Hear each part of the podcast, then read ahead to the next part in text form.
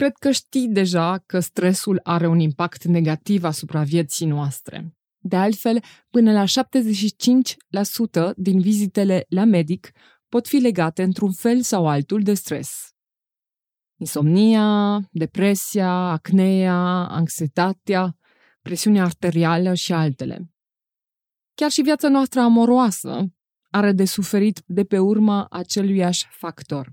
Și cauzele sunt multiple, începând de la multitudinea mesajelor text pe care le trimitem zilnic, compararea cu alții, până la cauze sistemice, precum pandemia pe care o trăim în momentul de față. Împreună cu Mihai Zânt, executive coach și fondator Humanistics, vorbim despre reziliență și despre puterea de a controla sau a coopera mai degrabă cu stresul. Poate te întrebi cum ar putea să fie stresul pozitiv sau cum am putea să-l transformăm în așa fel încât să fie pozitiv. Oare putem fi stresați și să nu știm asta? Cum putem face atunci când nu avem niciun control asupra situației care ne provoacă stresul? Asculți din interior în exterior podcastul care vă oferă sfaturi și unelte din știința stării de bine, în așa fel încât să te autocoachuiești. Discutăm despre viața așa cum e ea și subiectele care contează.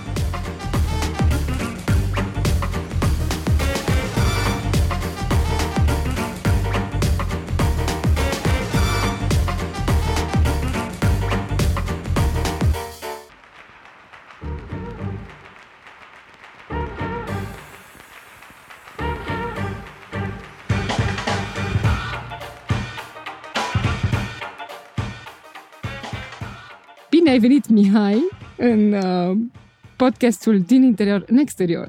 Mihai este executive coach și trainer uh, și de altfel un bun prieten de-al meu, care colaborăm în Humanistic și o să las să se prezinte mai mult el. Așa că te rog, Mihai. Mersi, Cristina. Într-adevăr, sunt uh, în coaching, fac executive coaching și training în comunitatea Humanistic, dar zice că sunt un tip uh, altfel de coach trainer. Sunt inginer la bază, am făcut inginerie în franceză, dar în România și am lucrat în tot felul de roluri, unele din suport vânzări, altele marketing, altele HR și am avut uh, paradigmele din corporate, după aia din public, am fost um, puțin în guvern, în alea care au fost bune și după aia pe propriu în antreprenoriat, inclusiv finanțări de antreprenori. Fain parcurs. De altfel, uh, într-adevăr, vedem de ce este și altfel. Tocmai pentru că ai un parcurs diferit și pentru că ai niște perspective diferite și îmi place foarte tare faptul că pregătirea ta e din asta mai carteziană, așa, inginer. Mi se pare foarte interesant că discuția noastră până la urmă este despre un subiect uh, soft, așa, e vorba de stres, e vorba de cum uh, gestionăm stresul în viața de zi cu zi și vorbeam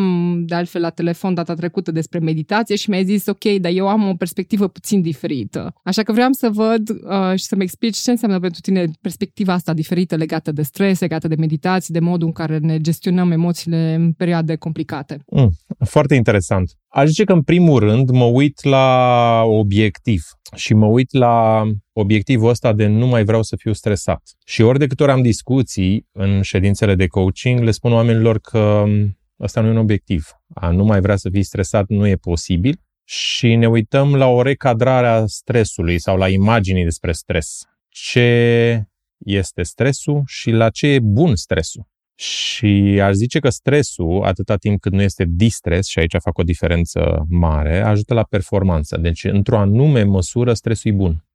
Ne ajută să ne mișcăm din pat, ne ajută să fim motivați către o direcție, atâta timp cât nu trecem în bucata de distres, poate să fie foarte util. Și dacă ne îndreptăm către un obiectiv, care e palpabil, specific, știm despre el, putem să avem pe drum stres, dar contează cum trecem prin stres.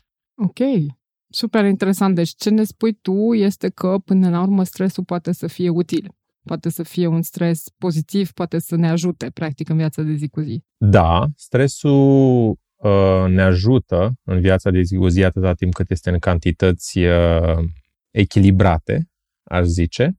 Mai mult decât atâta, contează și cum ne uităm la el, care este percepția stresului. noi credem că ne ajută sau credem că nu ne ajută? Adică atunci când suntem într-o situație de tensiune, avem adrenalină, secretăm adrenalină, vedem asta ca pe un lucru pozitiv care ne mobilizează înspre îndeplinirea unui obiectiv sau credem că e rău, îmi e frică, sunt presat, deci asta îmi face rău. Și asta, după niște studii destul de largi făcute, face toată diferența. Hmm. Am înțeles. Hai să luăm o, un exemplu concret uh, și de altfel uh, fiind într-o situație, într-un moment uh, specific acum cu pandemia pe care o trăim. Cum am putea să vedem lucrurile sau stresul pe care le simțim în așa fel încât să fie un stres util, pozitiv? Păi zice că um, am putea să ne uităm în care este zona noastră de control. Dacă ne uităm la ce nu mai putem face, la ce nu mai avem nevoie, la ce nu mai este posibil, la ce nu mai este ca înainte, automat stresul ăsta devine foarte dăunător pentru că oricum nu putem schimba situația în sine și nu putem construi de aici. Ne putem uita la ce e posibil în contextul dat, ce se poate face în contextul dat și să ne uităm care e zona de control personal și cum putem să impactăm aici câte ceva. Și atunci putem descoperi chiar oportunități. Și dacă mă refer la, uite, la industria asta de uh, training și consultanță sau chiar la coaching. Eu făceam coaching în online și înainte, cam 70% din tot ce făceam era online. Acum a trecut totul în online. A zice că am spațiu să fac mai multe ședințe decât înainte și mai mult aveam o intenție de a crește piața internațional. Și acum este inerent internațional, adică s-a globalizat piața, în a alege între un coach de la Paris și unul de la București. Nu mai este la fel de dificil ca înainte, cel puțin mental pentru coachii, pentru că oricum ar trebui să se întâmple pe o platformă video. Sau am fost, că a fost ziua mea de curând, am fost la mare și am livrat de la mare un curs imposibil altădată când trebuia să fiu în sală. Deci, cu siguranță că sunt lucruri bune în situația asta. Întrebarea este ce e în controlul nostru și ce putem face în legătură cu ele. Și cred că de acolo începem. Adică de la a ne uita la ce putem controla. Foarte interesant. Felicitări de altfel pentru toate aceste oportunități pe care le-ai identificat cu ajutorul uh, situației actuale. Mă interesează și ce faci tu în via- viața de zi cu zi. Adică um, am auzit foarte multe exemple acum business și legat de cum putem la nivel profesional de altfel să identificăm oportunități, respectiv să vedem situația asta într-un mod mai, hai să spunem, pozitiv. Cum faci tu în viața ta personală uh, în așa fel încât să transformi uh, limit limitările pe care le avem, care provoacă poate un stres negativ, în ceva pozitiv. Aș zice că sunt uh, câteva lucruri sistemice și sunt câteva lucruri punctuale ca și strategii pe care le avem la dispoziție. Și alea sistemice, cel puțin în teoria de management al stresului, sunt din zona de dormi de ajuns de bine, dormi între 7 și 8 ore uh, și uh, dormi bine. Doi, faci sport, faci mișcare uh, și mișcare uh, aerobă. Da? Trei, ai tăiat între 20 și 40% dintre calorii, ori că este un soi de dietă care te ajută, ori că este intermittent fasting, care îți dă energie, și alte acțiuni sistemice, ești conștient de ceea ce faci, faci niște lucruri mindful și te duci într-o zonă uh, de mindfulness atunci când ai ritualurile prin casă și ai putea lucra, ești recunoscător cum poți să ai un jurnal de recunoștință, pentru ce sunt recunoscător astăzi, care sunt trei lucruri pentru care ești recunoscător în fiecare zi și ăsta e un exercițiu pe care îl poți face sistemic care să ajute uh, întotdeauna. Eu sunt și pe un grup de Facebook care a plecat din 100 Happy Days Challenge și a ajuns la 1000 Happy Days Challenge și oamenii pun acolo în fiecare zi pentru ce sunt recunoscători și atunci te, te mai și motivează că vezi și la alții și faci și tu și te conectezi cu oamenii, adică um, ok, o conexiune fizică de apropiere importantă dar oare nu se poate întâmpla în cea mai mare măsură ei și video? Pentru că ne percepem non-verbal și paraverbal și că ne putem vedea acolo. Astea sunt acțiunile sistemice. Sunt măcar 5-6 uh, lucruri pe care le poți face tot timpul ca să fii într-o poziție mai bună, oricare ar fi stresul cu care te lupți. După care sunt acțiuni punctuale, de la caz la caz. Cum întresc emoțiile, ce fac cu ele, cum mi le consum și cum întâi le pun o etichetă, cum le conștientizez mm. și după aia cum le consum, uh, asta scăzând din ele. Poți să ne dai un exemplu aici de o situație în care ai fost uh, tu stresat eventual sau în care ai fi putut să fii stresat și ai decis să schimbi percepția? De exemplu, un client uh, care a perceput diferit ceva ce îi scriam pe chat. Neputând să ne auzim pentru că toată lumea este în Zoom-uri, a fost o, o problemă de comunicare acolo și uh, lucrurile au fost înțelese greșit din zona de comunicare pentru că au fost pur și simplu citite în alt ton. Și asta ne-a stresat și m-am gândit, ok, ce emoție simt acum? Aveai frustrare că a trebuit să se întâmple așa. Și din momentul în care pui un label, pui un tag pe cum este emoția, o aduci în cortexul prefrontal și asta o face să se mute din creierul limbic și să o poți conștientiza și deja te poți uita la ea cu observator. Și asta deja scade din intensitate. Dacă o și consumi într-un fel, nu știu, poate te miști, poate te gândești la ceva, poate efectiv poți să ai și ritualuri, să o scrii și să o lași lângă sau poți să faci alte lucruri. Asta înseamnă de a lucra cu emoțiile și a face un management cu, uh, cu emoțiile. După aia are cadraj. Uh, ne uităm la ce se numește reframing și ne gândim în ce situație asta ar, fi, ar putea învăța ceva. Sau ne uităm la un recadraj de timp. Ne gândim asta ar mai conta într-o lună de acum încolo sau într-un an, cât ar conta. Și atunci putem să privim lucrurile în perspectivă și să ne recadrăm față de situație. Sau dacă ne gândim la situația totală de COVID, ne putem uita la cum vreau eu să ies din perioada asta ce vreau să povestesc oamenilor că am făcut în toată perioada asta. Și tu cum vrei să ieși din această situație? Păi eu mi-am propus să ies cu mai multă awareness. Ca atare am rulat o serie de webinarii și am făcut o serie de cursuri online care se pot găsi cu tot felul de oameni frumoși. Na, e și tu unul dintre ei. Uh, și am vrut să ies cu skill noi. Adică eu nu cred că noi am luat o pauză acum și toate lucrurile vor reveni la normal. Lucrurile vor fi fundamental schimbate. Vom trăi o realitate care, într-o anume măsură, e nouă după ce uh, se mai normalizează situația. Și atunci, care sunt noile abilități cu care vor ieși eu de aici? Ce știu nou să fac? Cum mă prezint în online? Cum am noi skill-uri? Cum am extins business-ul poate internațional? Deci am avut niște obiective, dacă vrei, din zona asta de awareness, din zona de uh, abilități noi și chiar din zona de disciplină și focus. Dacă înainte poate fugeam dintr-un sediu în sediu sau din loc în loc, cum am acum cât de cât un ritual și o disciplină? Când mă opresc, când nu mă opresc din ce fac? Și cum pot să îmi dau seama când sunt la muncă, când nu sunt la muncă? Încă lucrez la asta, dar work in progress. Uh, exact pe chestia asta, eu, eu personal ce fac e ca să delimitez practic spațiul de muncă și spațiul de altceva, uh-huh. fiindcă rămân practic la același birou și când sunt uh, în coluri cu prietenii, dar și când sunt uh, în coluri profesionale. Ce am reușit să fac e uh, că mă schimb, adică mă schimb vestimentar vorbind, îmi schimb complet vestimentația, accesoriile, pentru a crea practic un spațiu de delimitare între cele două, sau mă rog, un fel de ritual de, de delimitare între cele două. Sau câteodată mai schimb locația în cadrul camerei, adică dacă stau la birou în timpul în care lucrez, poate când vorbesc cu prietenii o să mă pun undeva, nu știu, pe podea și îmi pun un scaun pe care îmi pun laptopul și atunci ai o altă postură, practic, care îmi schimbă complet uh, starea de spirit. Uh-huh, uh-huh. Într-adevăr, astea sunt între cele mai bune indicații pentru, pentru a putea face o delimitare atunci când ea nu se întâmplă natural, printr-o deplasare. Exact. De altfel, de ce crezi că e important să facem genul ăsta de limitări?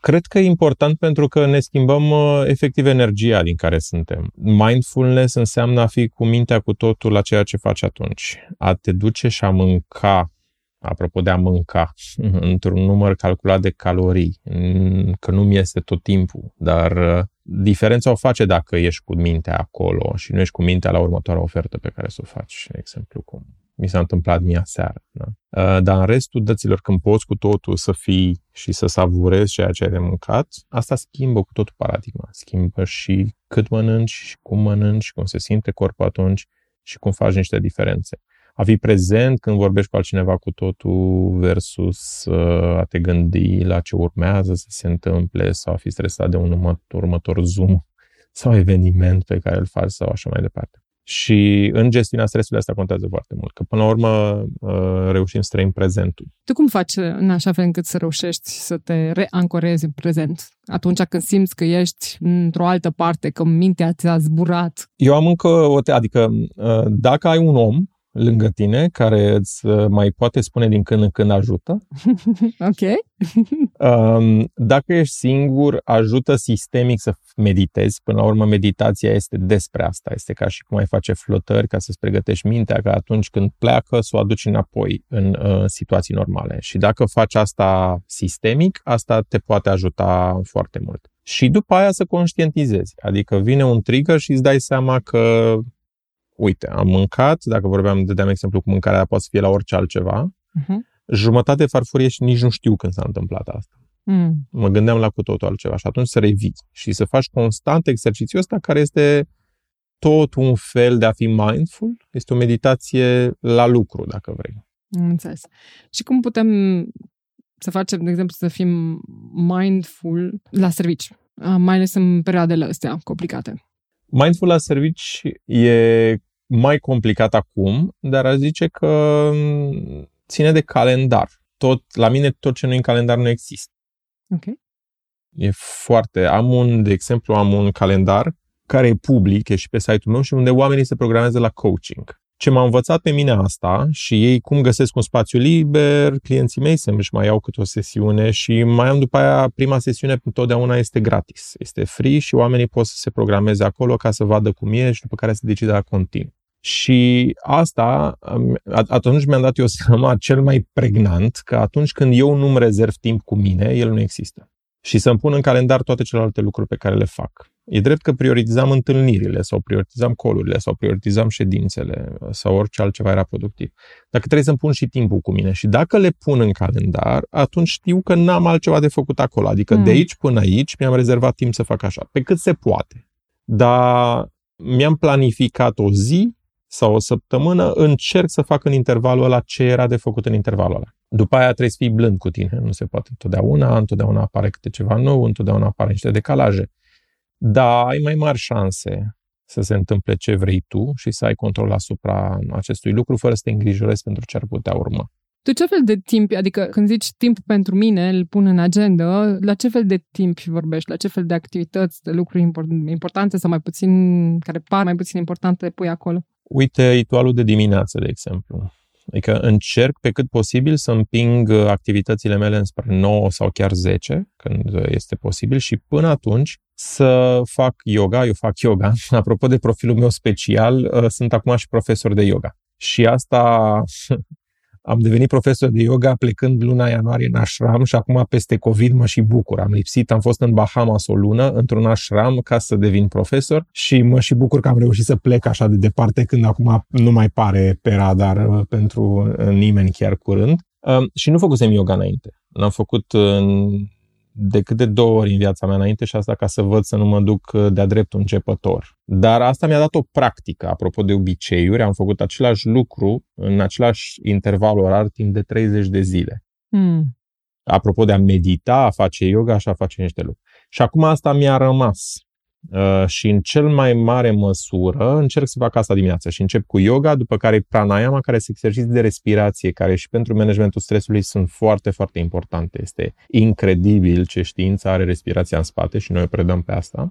Și după aia meditație și, și meditez. Când apuc, stau și să savurez cafeaua și să-mi iau un moment în care mă uit cum răsare soarele sau cum uh, se întâmplă asta sau să citesc ceva. Și după aia îmi încep ziua. Asta e un timp pentru mine. După care mai blochez prânzul, să am măcar o oră uh, în care să pot să fac asta așezat, adică să nu mănânc neapărat ce apuc pe uh, colțul mesei și după care sunt momente seara din care aleg că până aici e de ajuns.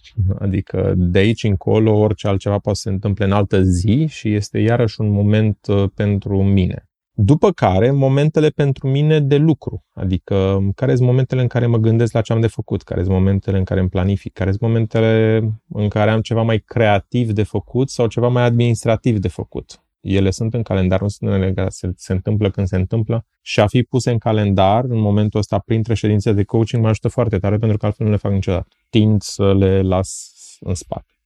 Da, mi se pare foarte util um, să ne punem în calendar toate momentele astea. De altfel, auzisem sau citisem într-o ceva research că e foarte util să începi să-ți pui în calendar prima dată pauzele Uh-huh. Pauzele înseamnă exact ce spuneai și tu, și anume micul dejun, prânzul, seara sau, și inclusiv pa- pauzele intermediare. Pentru că ajuți practic creierul să știe din momentul în care pauzele sunt puse, poate să se liniștească și să-ți spună ok, restul rămâne pentru servici, dar știu că deja am pauzele planificate și ajută foarte mult inclusiv la partea de procrastinare, aparent. Adică ne ajută da. mult să știm că avem un moment în care procrastinăm în sensul de faci pauză.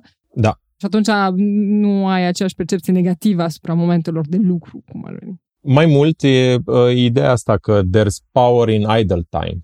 Um, adică eu mi-am dat seama că nu pot fi creativ dacă sunt tot timpul sub foc, dacă sunt tot timpul în uh, urgențe. Și, de exemplu, m-am retras acum uh, aproape trei săptămâni la părinții mei lângă o pădure. E pădurea în 50 de metri de casă, ceea ce na, am avut un mare noroc uh, și șansă să am parte de asta. Și am avut niște momente în care am ieșit în pădure, care oricum, apropo de managementul stresului, vă sfătuiesc să mergeți în parcuri și în orice are legătură cu natura, dar momentele alea în care nu-mi propuneam să fac nimic, știam că mi-am luat o oră jumate sau mi-am luat o oră sau mi-am luat două ore în care merg pe acolo, fără să fiu forțat să am un obiectiv, nici să alerg doar să merg, Uh, mi-au venit idei despre ce aș putea face pe care m-am așezat cu buturugă și le-am notat pe telefon sau am început un journaling și după care iarăși am mers și uh, astea sunt idei foarte importante. Se spune că chiar cercetătorii la Oxford, uh, mergând prin parc în idle time, uh, făceau conexiune de care aveau nevoie între, între ideile de cercetare. Hmm. Da, deci practic inclusiv momentele astea în care lăsăm stresul să curgă, să nu existe, să-și facă treaba în altă parte, cum ar veni, în momentele alea suntem și mai, mai creativi și mai prezenți. Și de altfel venea o altă, o altă idee în minte legată de inversul, și anume cum, sau dacă deja, dar cum putem noi să ne întețim stresul singuri. Cum putem să? Să ne întețim stresul în sensul că putem să Aha. ne, practic, să ne stresăm mai mult noi înșine uh-huh, și dacă uh-huh. da, dacă e posibil chestia asta, atunci ce anume din comportamentele noastre, din ceea ce ne spunem noi, noi, noi înșine, poate să întețească stresul. Da, sunt multe paradigme aici care uh, se vorbește mult de ruminating, a te gândi la același lucru over and over again, să revii asupra aceluiași gând și să nu faci nimic în legătură cu asta, înseamnă a îl întreține și a-l crește, dacă vorbim de stres. A ne pune întrebarea ce putem controla din asta și ce putem face în legătură cu asta și să o facem și ce nu, să lăsăm cumva în slujba providenței, universului, în ce crede fiecare, dacă nu crede nimic în slujba șansei, asta ajută mult în, în, în management. Dar a ne gândi non-stop la asta nu ajută. După care să ne identificăm cu ce gândim sau cu ce simțim, uh, iarăși poate să alimenteze stresul și să-l facă și mai puternic. Noi nu suntem nici emoțiile, nici gândurile noastre. Suntem ceva mai complex de atât. Uh, și a ne identifica cu ele, adică a ne identifica cu noi suntem furioși în general, poate să alimenteze și mai tare o situație stresantă. Aș zice că doar la astea două m-aș referi. Acum el ar putea fi mai multe dintr-o zonă de de întreținere, dar aș zice că cele mai importante două. Practic, partea asta de ruminare, adică uh-huh. a te gândi din nou și din nou și din nou și a merge într-un fel de buclă continuă, respectiv identificarea cu stresul, cu durerea, cu emoțiile negative. De altfel, legat de, de, de ruminare și inclusiv de identificare, auzisem inclusiv chestia asta de a te proiecta într-un viitor negativ, în sensul de a te imagina, de a te vizualiza într-un viitor negativ, care da. poate să întrețină foarte mult uh, da. stresul. Așa e când uh, totul pare că merge prost sau cel puțin narativul pe care ne-l spunem este că e într-un fel prost, tindem să proiectăm asta și pentru viitor și asta nu e neapărat adevărat, este un bias și totul se poate schimba în bine.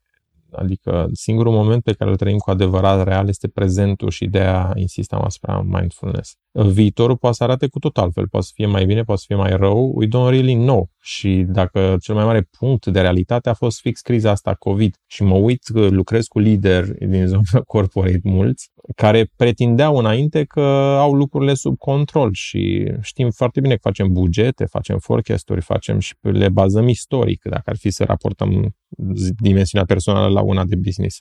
Și venirea pandemiei arată fix asta, că we don't really know. Era meme-ul ăla, stay calm, nothing is under control.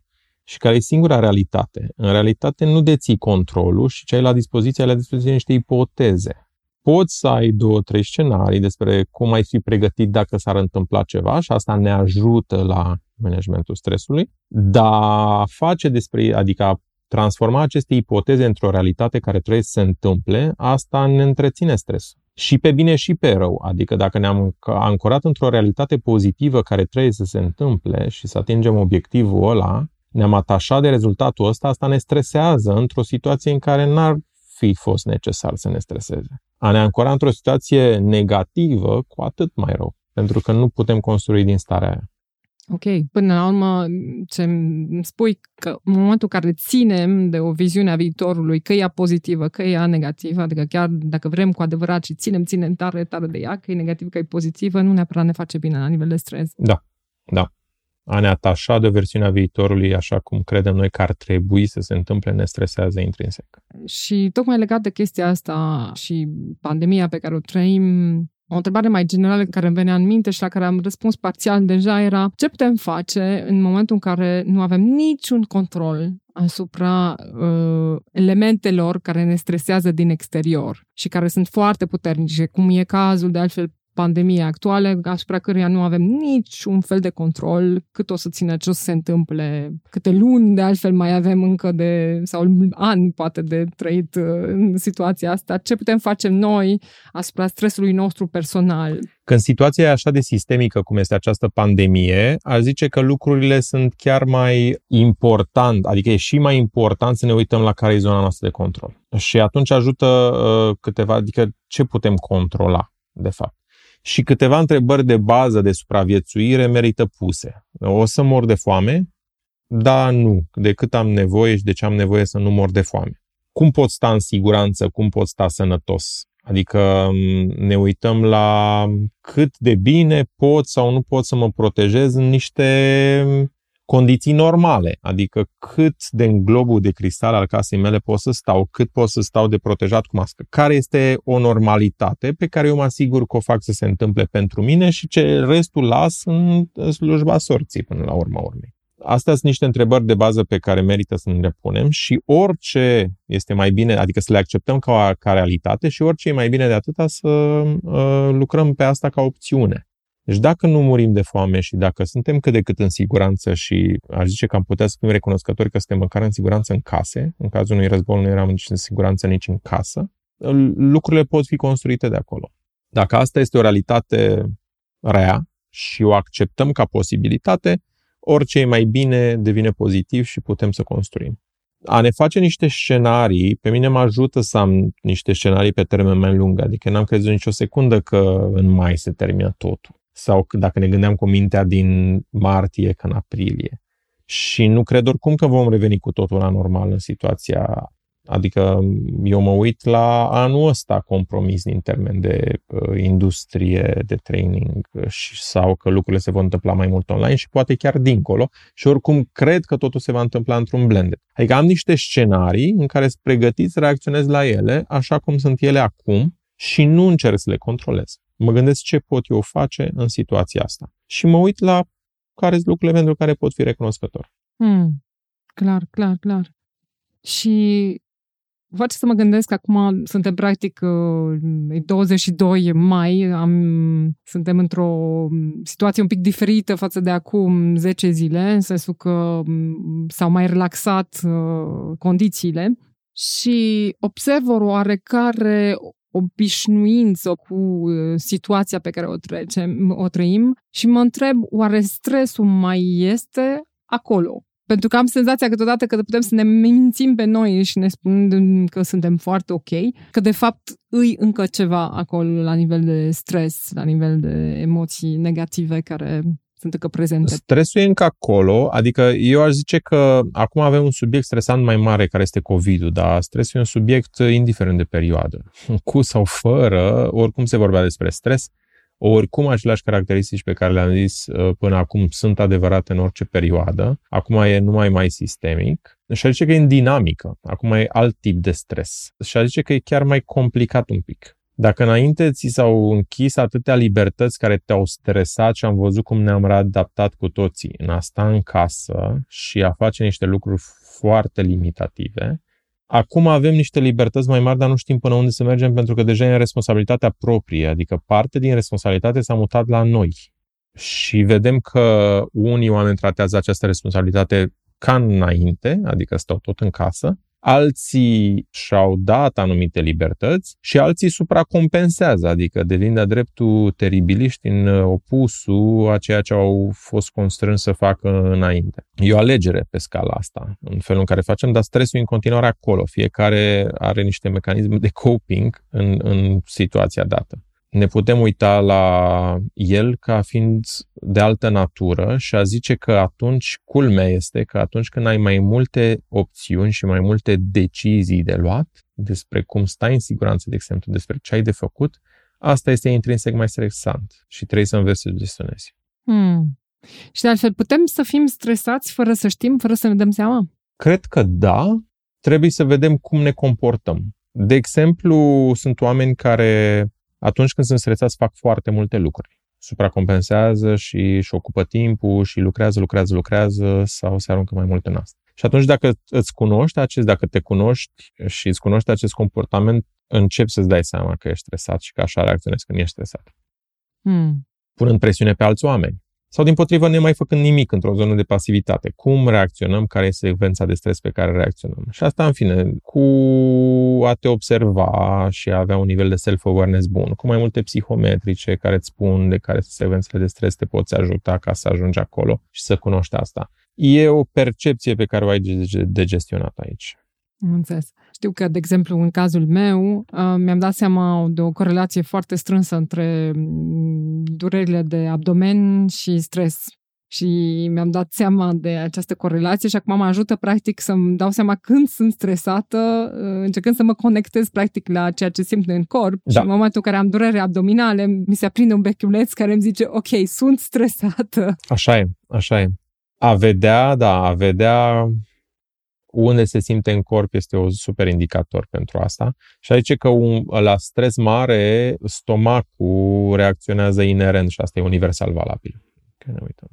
De altfel, putem să avem o altă discuție foarte interesantă, cred, numai despre da, stomac da, numai și de modul în care de stomacul și brain abdomenul... gut connection, exact. da, exact. Asta poate să rămână pe într-un podcast viitor. Că aș sintetiza, adică asigurați-vă că faceți mișcare, foarte important, ori cum ar fi, uh, și există multiple posibilități de acasă, dar chiar ne putem uita la un beneficiu în care asta e o disciplină cu care vom ieși din această pandemie de a face sport acasă, sau a face yoga acasă, sau a face orice fel de mișcare, sau dacă nu în apropiere și în natură, a mânca corect, a dormi bine, a ne uita la stres din zona de control, adică ce putem controla, a fi recunoscători pentru ce avem uh, și a ne uita la ce e bine totuși în perioada asta, ce ne-a dat un plus. Am foarte multe discuții cu foarte mulți oameni care s-au regăsit pe sine în perioada asta, care au descoperit niște lucruri sau care, din potrivă, au muncit și mai mult, dar au obținut lucruri muncind asta.